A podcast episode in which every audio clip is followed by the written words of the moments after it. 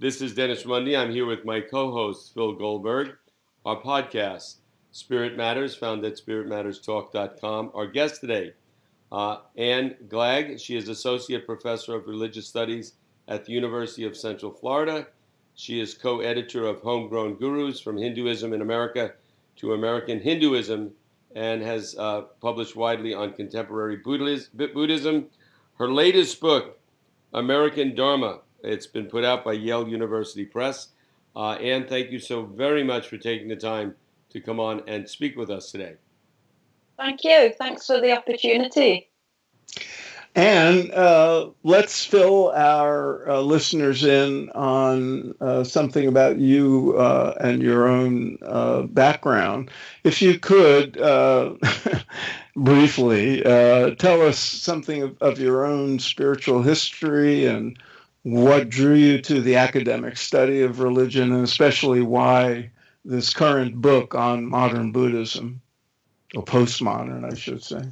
Sure. Um, well, I think I grew up Catholic and I left the church when I was a teenager, but the teachings on social justice, the Catholic teachings on social justice um, through liberation theology, have definitely had a lasting kind of impact on me. Um, my adult spirituality has um, my first kind of introduction um, to adults, you know, as an adult was um, the I guess Neo Advaita, the kind of non-dual world. Um, and then I practiced um, in the Insight community and the Tibetan uh, Buddhist Nyingma tradition, which I still practice in. Um, I'm also a student uh, in the Diamond Approach, uh, Hameed Ali and Karen Johnson's uh, Diamond Approach. So yeah i'm a you know i've, I've done a i've been involved in a few groups and maybe have a similar background i imagine as as many of your listeners. Um, in terms of you know my academic studies um, i do identify as a kind of scholar practitioner. I've always you know i think of religious studies as a vocation for me um, and I've, I guess I've just always been interested in bringing a kind of critical, kind of historical and socio-cultural lens to um, Asian, you know, religion traditions and to kind of non-dual mysticism. Um, so yeah, that's that's kind of a, a, little bit of my my background. And, and just for, um, go ahead. To clarify uh, for listeners hearing your accent, what part of Texas are you from? yeah, I'm from, well, I'm from Liverpool. I'm from Liverpool, yeah, in the ah. northwest of England. I, I, and I, I, have a question. To recognize the accent. Uh, you, yeah. you're, you're, yeah. You're an academic. You're a professor of religious studies. Uh, often, and I, have been told this by a, a, good friend of mine who's a professor of religious studies. Uh, one, not necessarily be a practitioner of any religion or have any beliefs, uh, uh religious beliefs whatsoever, uh, to teach religious studies or comparative religions uh, in your case, you are practicing uh, a variety of uh, spiritual techniques, uh, or you have you have a particular spiritual angle. Is this advantageous or a disadvantage, or does it interfere in any way with your teaching uh, religious studies? And uh, does it sometimes come up in the academic world you live in? the issue of teaching about religion and uh, having beliefs in religion? Yeah, that's a great question. I think it, you know, it really depends on who you ask in the field. So religious studies is, you know, it's a very broad field and you know, on the one extreme, you've definitely got scholars who would, you know, really, you know, kind of look down a little bit on, um, you know, they don't believe that they think there should be a really clear separation between religious practice and religious scholarship. Um, but then on the other kind of, you know, extreme, on the other side, there are a lot of, you know, scholars who are, are publicly practitioner kind of scholars. So in, in the in the in the in the case of Buddhism, um, many of the major figures uh, in Buddhist studies are also practicing Buddhists and you know, teachers of Buddhism, you know, quite, you know, prominent teachers. Um, some of them are public, you know, out, you know, kind of out of the closet, um, and some are, you know, less, you know, more more private about declaring their kind of practice history. So I think, you know, some scholars, you know, might find it problematic that I am very, you know, kind of a, both a participant and an observer of contemporary Buddhism. Um, but I'm fortunate enough that there's already a kind of precedent in the field for, you know, Buddhist practitioner scholars. So I think, you know, the most important thing is just to be, you know, clear about, you know, the the ways in which your practice history or practice location influences your scholarship. So I, I kind of tackle, you know, my kind of identity, my location as an insider, outsider. At the start of my book, there's a, a couple of pages kind of reflecting on on that. Um, in terms of the classroom, because that's a slightly different space, you know, it's a different kind of space than mm-hmm. the collegial space. Um, I, you know, again, there's such a lot of variety in how scholars teach, but I'm I kind of believe in transparency. So I often share my own religious history with students. So I, I always say, well, I'm kind of a Catholic still because Catholicism shaped me, you know, so deeply. But I, you know, do currently practice Buddhism and I do, you know, so I kind of share, you know, my narrative with the students, but I try and do it in a way that doesn't, you know, impinge or kind of intrude on their on their on their kind of experience in the classroom.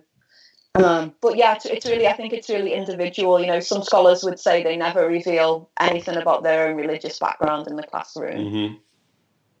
Uh, and um, the, your current book, a new book, American Dharma. Buddhism Beyond Modernity is the subtitle. Um, what drew you to that uh, study of contemporary Buddhism to the degree you would um, turn out more than 300 pages of and, and, and, and I mean I know how much research you had to do because I did it you know from the Hindu side essentially yeah, but you know it was different. yeah. Uh, so what drew you to that and what are the main issues you wanted to address? Um, I think you know what drew me to it was that you know there's just I mean there's just a tremendous amount of activity kind of happening in you know these particularly the American Buddhist communities that I study, which are you know kind of convert historically white kind of middle class kind of lineages. There just there is just a lot of really exciting um, you know developments happening, and no one had, had really written you know, there's been very little work done on these communities since, you know, the last big wave of scholarship was um, probably about, I don't know, maybe 18 years ago. And then there's just been a couple of books. But it was just, I just really felt that the scholarship in the field needed kind of updating. Um, and I also had a personal, you know, a personal kind of connection in, you know, some of the questions that I saw the communities were wrestling with you know, questions that I also was wrestling with, you know, that just felt very kind of, you know, existential in a way for me. You know, what is the relationship between, you know, racial justice, social justice, and, you know, non dual kind of spiritualities. And so, yeah, so I think it was, you know, it's kind of a labor of love. I mean, the project was it was immense. it's a very ambitious uh, project, um, but it was super exciting to do. You know, to to kind of really, really a privilege to work on. You know, this kind of material. It's just so interesting from a professional and personal standpoint. Mm-hmm. And, uh, your movement from, say, Catholicism to Buddhism, uh, did it have to do with uh, teachings in Buddhism in regard to social justice?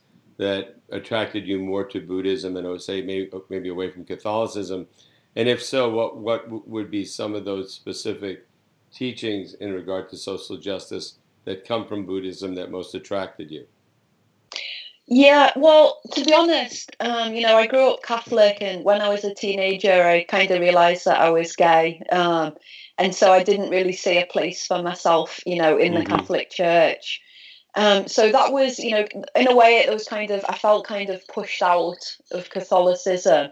And then, you know, just as a teenager, I kind of had, I guess I had a kind of series of, you know, what at the time kind of felt like mystical experiences. Um, but the the nature of the experiences were really impersonal and kind of non-dual, mm-hmm. and so they didn't make sense to me from a Catholic, you know, kind of monotheistic mm-hmm. background. And mm-hmm. you know, at the time, I, I didn't know that there was a rich history of you know Catholic mysticism, mm-hmm. and and maybe if I had known that, I might have you know stayed in Catholicism. But I think like a, you know, in a way, it's kind of strange because you know when I became a scholar, I I mean, it's it's really like the people like you, Phil. I, I don't I don't know your background as much, Derek. So, but Phil, you know, I know something of your autobiography and you know, of the mm-hmm. kind of 60s and 70s, you know, the boomer generation and mm-hmm. their kind of journey into Asian religions.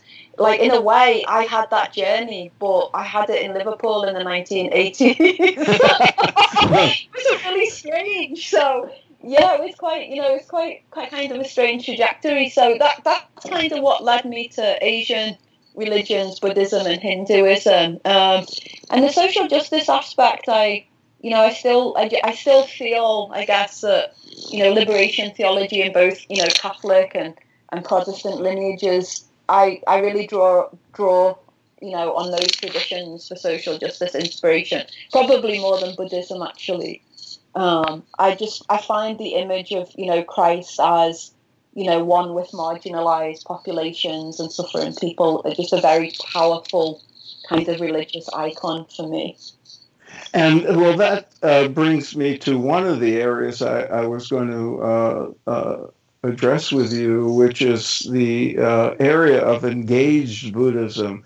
Uh, uh, actually, a lot of people feel uh, that uh, Buddhist, at least as it's been um, manifested in the West, has been too detached, and there's been a, a, counter movement toward engaged Buddhism. And so, how did how is that shaping up in your research?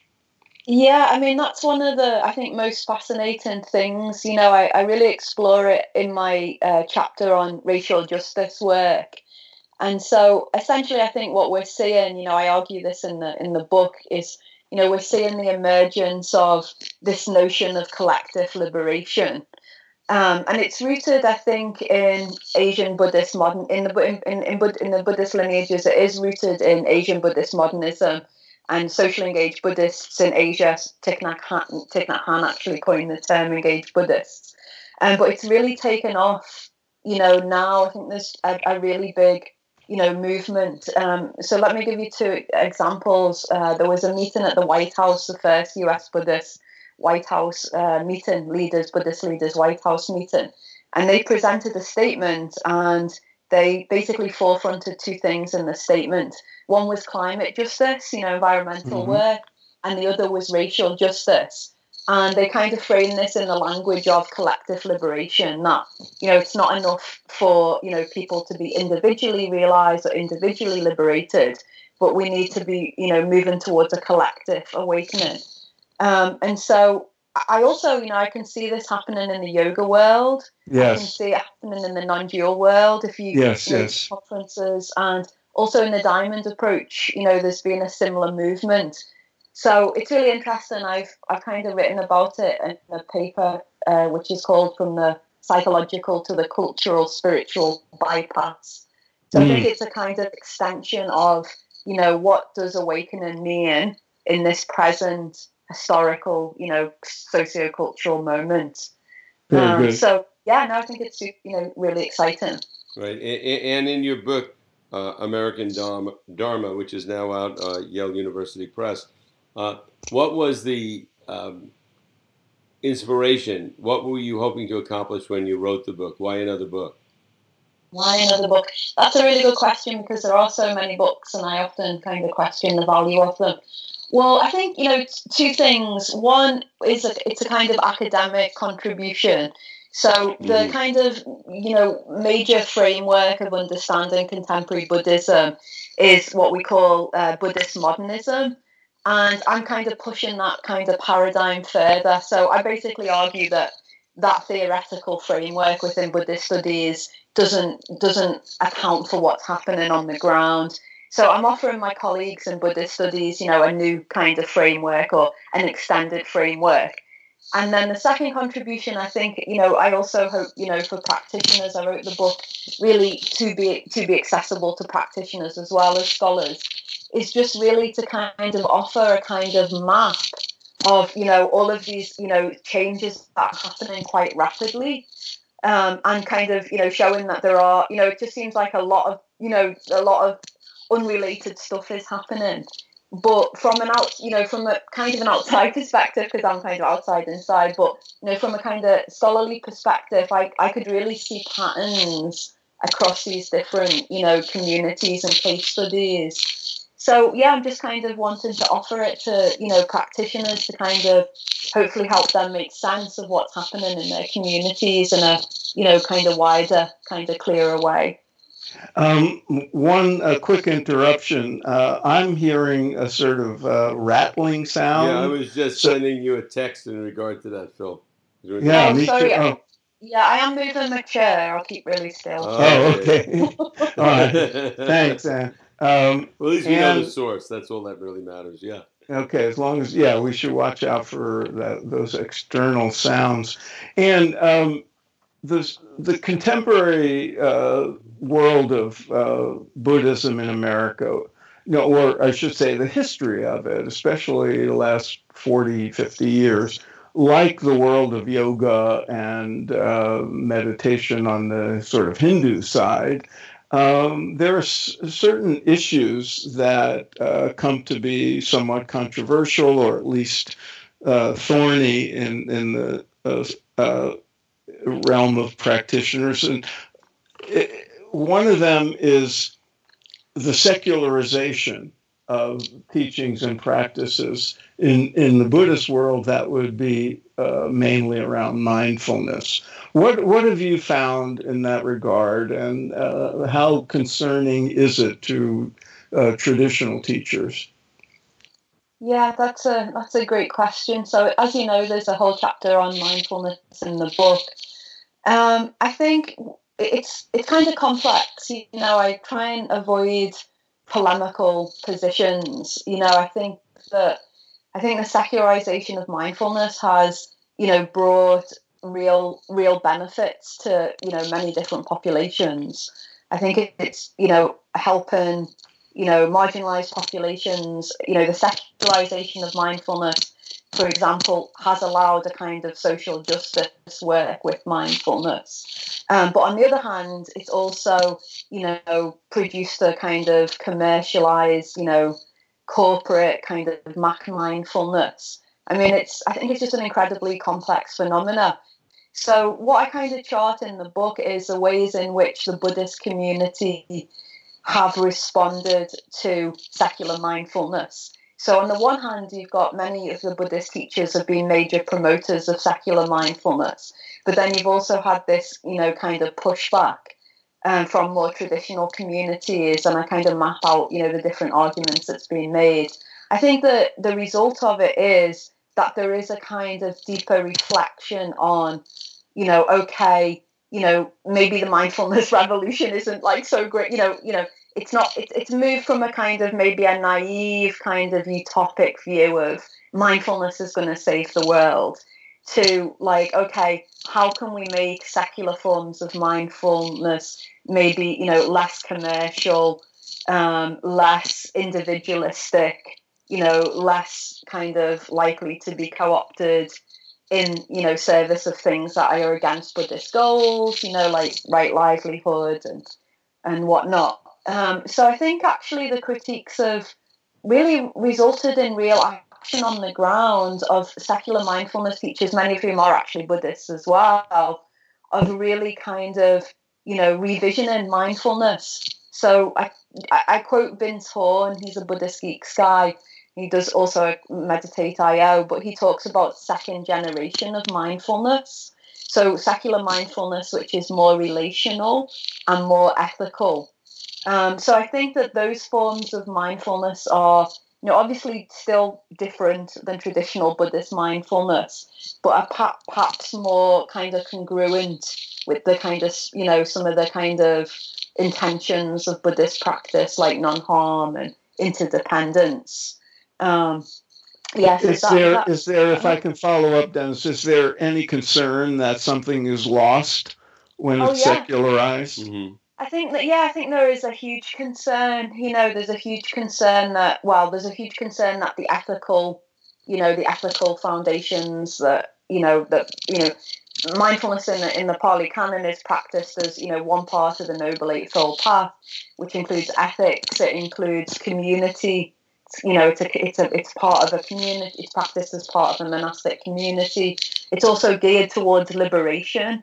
Um, so I think you know there are definite concerns, um, but then on the other hand, you know Buddhist practice is, you know, it's not like mindfulness is the first form of Buddhist practice you know, to be geared towards pragmatic goals. I mean, there's a whole history of, you know, rich Buddhist practices geared towards health, geared towards wealth. Um, so I think as a scholar, you know, you, you want to kind of resist reifying, you know, traditional or textual perspectives.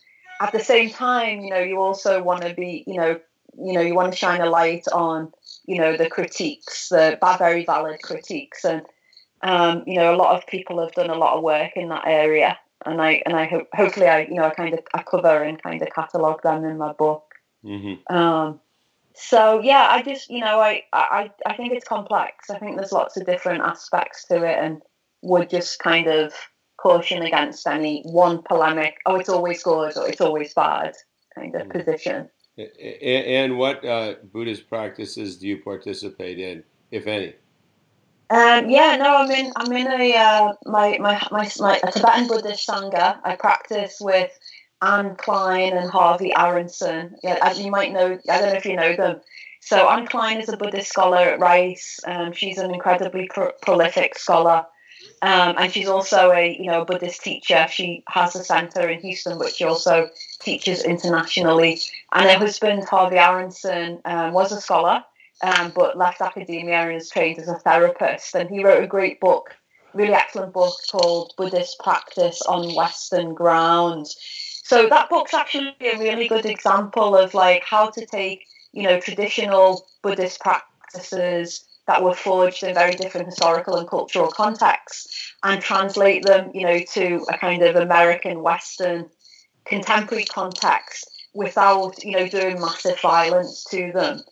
So again, you know, I would always, you know, say, you know, I think it's important to always be thinking about Buddhism as an embodied practice. Like it's always happening in literally, you know, bodies, human beings, and bodies that are situated in historical and socio socio-cultural contexts. So a translation is always a part of Buddhism.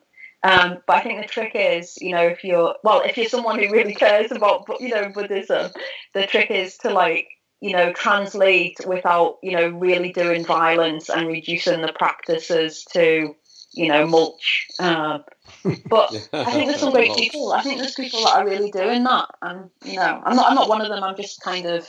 I'm just recording people who are doing that.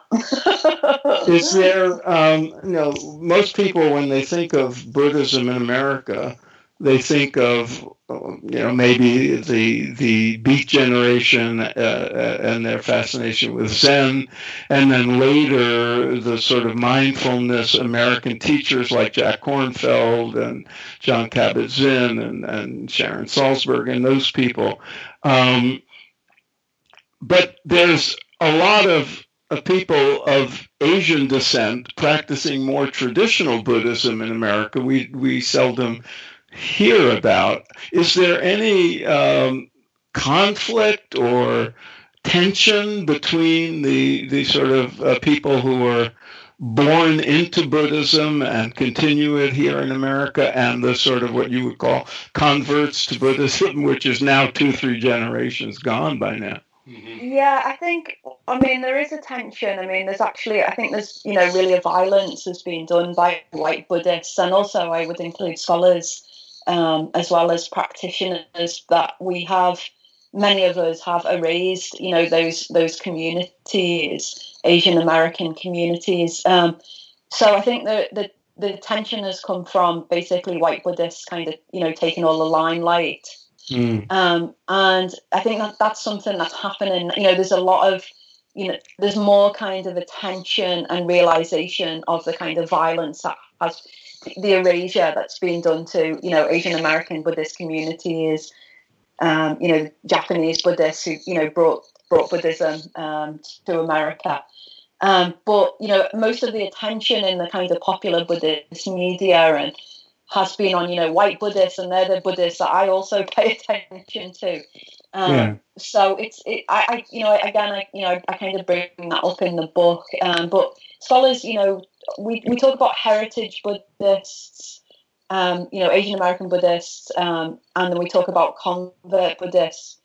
But those terms are problematic because you know, for example, with the convert Buddhist term, um, many, you know, there are now like like say, I think you might have heard the phrase Dharma brats. Mm-hmm. So it's a kind of you know, a kind of like funny term, but it's, it's basically children born into Shambhala. So they've been born into convert lineages, but so they're considered kind of convert Buddhists, but they're not actually convert Buddhists because they grew, they've grown up in a Buddhist family. Mm-hmm. So you know that would be one disruption. And then there's also Asian Americans who are practicing in you know met more you know the Insight community, which is traditionally thought of as a convert community because it was started by white converts. You know, but there's a lot of Asian Americans practicing the, in the in, in that lineage now. So there's a disruption of those kind of categories, yeah. but no. And probably a lot of uh, Asians born into uh, Buddhist families from of Asian descent who have very little to do with their uh, ancestral religion and are in many ways less Buddhist than some of yeah, the. Yeah, uh, I mean, there's just I think you know there's just a tremendous variety, but some of the problem is that we you know we we don't those stories aren't kind of appearing in the popular magazines or mm-hmm. even in some of the American, you know, Buddhist academic works. But actually, I, I, think that's something that is changing. You know, I know that Tricycle, Lions Roar, and Buddhadharma are really, you know, kind of committed to, um, you know, featuring more kind of interviews uh, with different types of American Buddhists. I mean, they're all American Buddhists, right? One of the yeah. problems is when we say American Buddhism, our mind goes to white convert Buddhists. And right. I must say, unfortunately, the title of my book doesn't help um, because it also gives that impression, which was a well, the title was a compromise between me and the publisher. So, okay. Uh, and uh, uh, thank you for your time. Are, are there any uh, final points that you'd like to make? And uh, Phil, if you have any other questions, I do. I have one important question. Go, if I may. Um, and um, as you know, uh, when I wrote American Veda, the hardest thing I had to do was address the um, sex scandals that uh, um, occurred among many of the gurus who came here.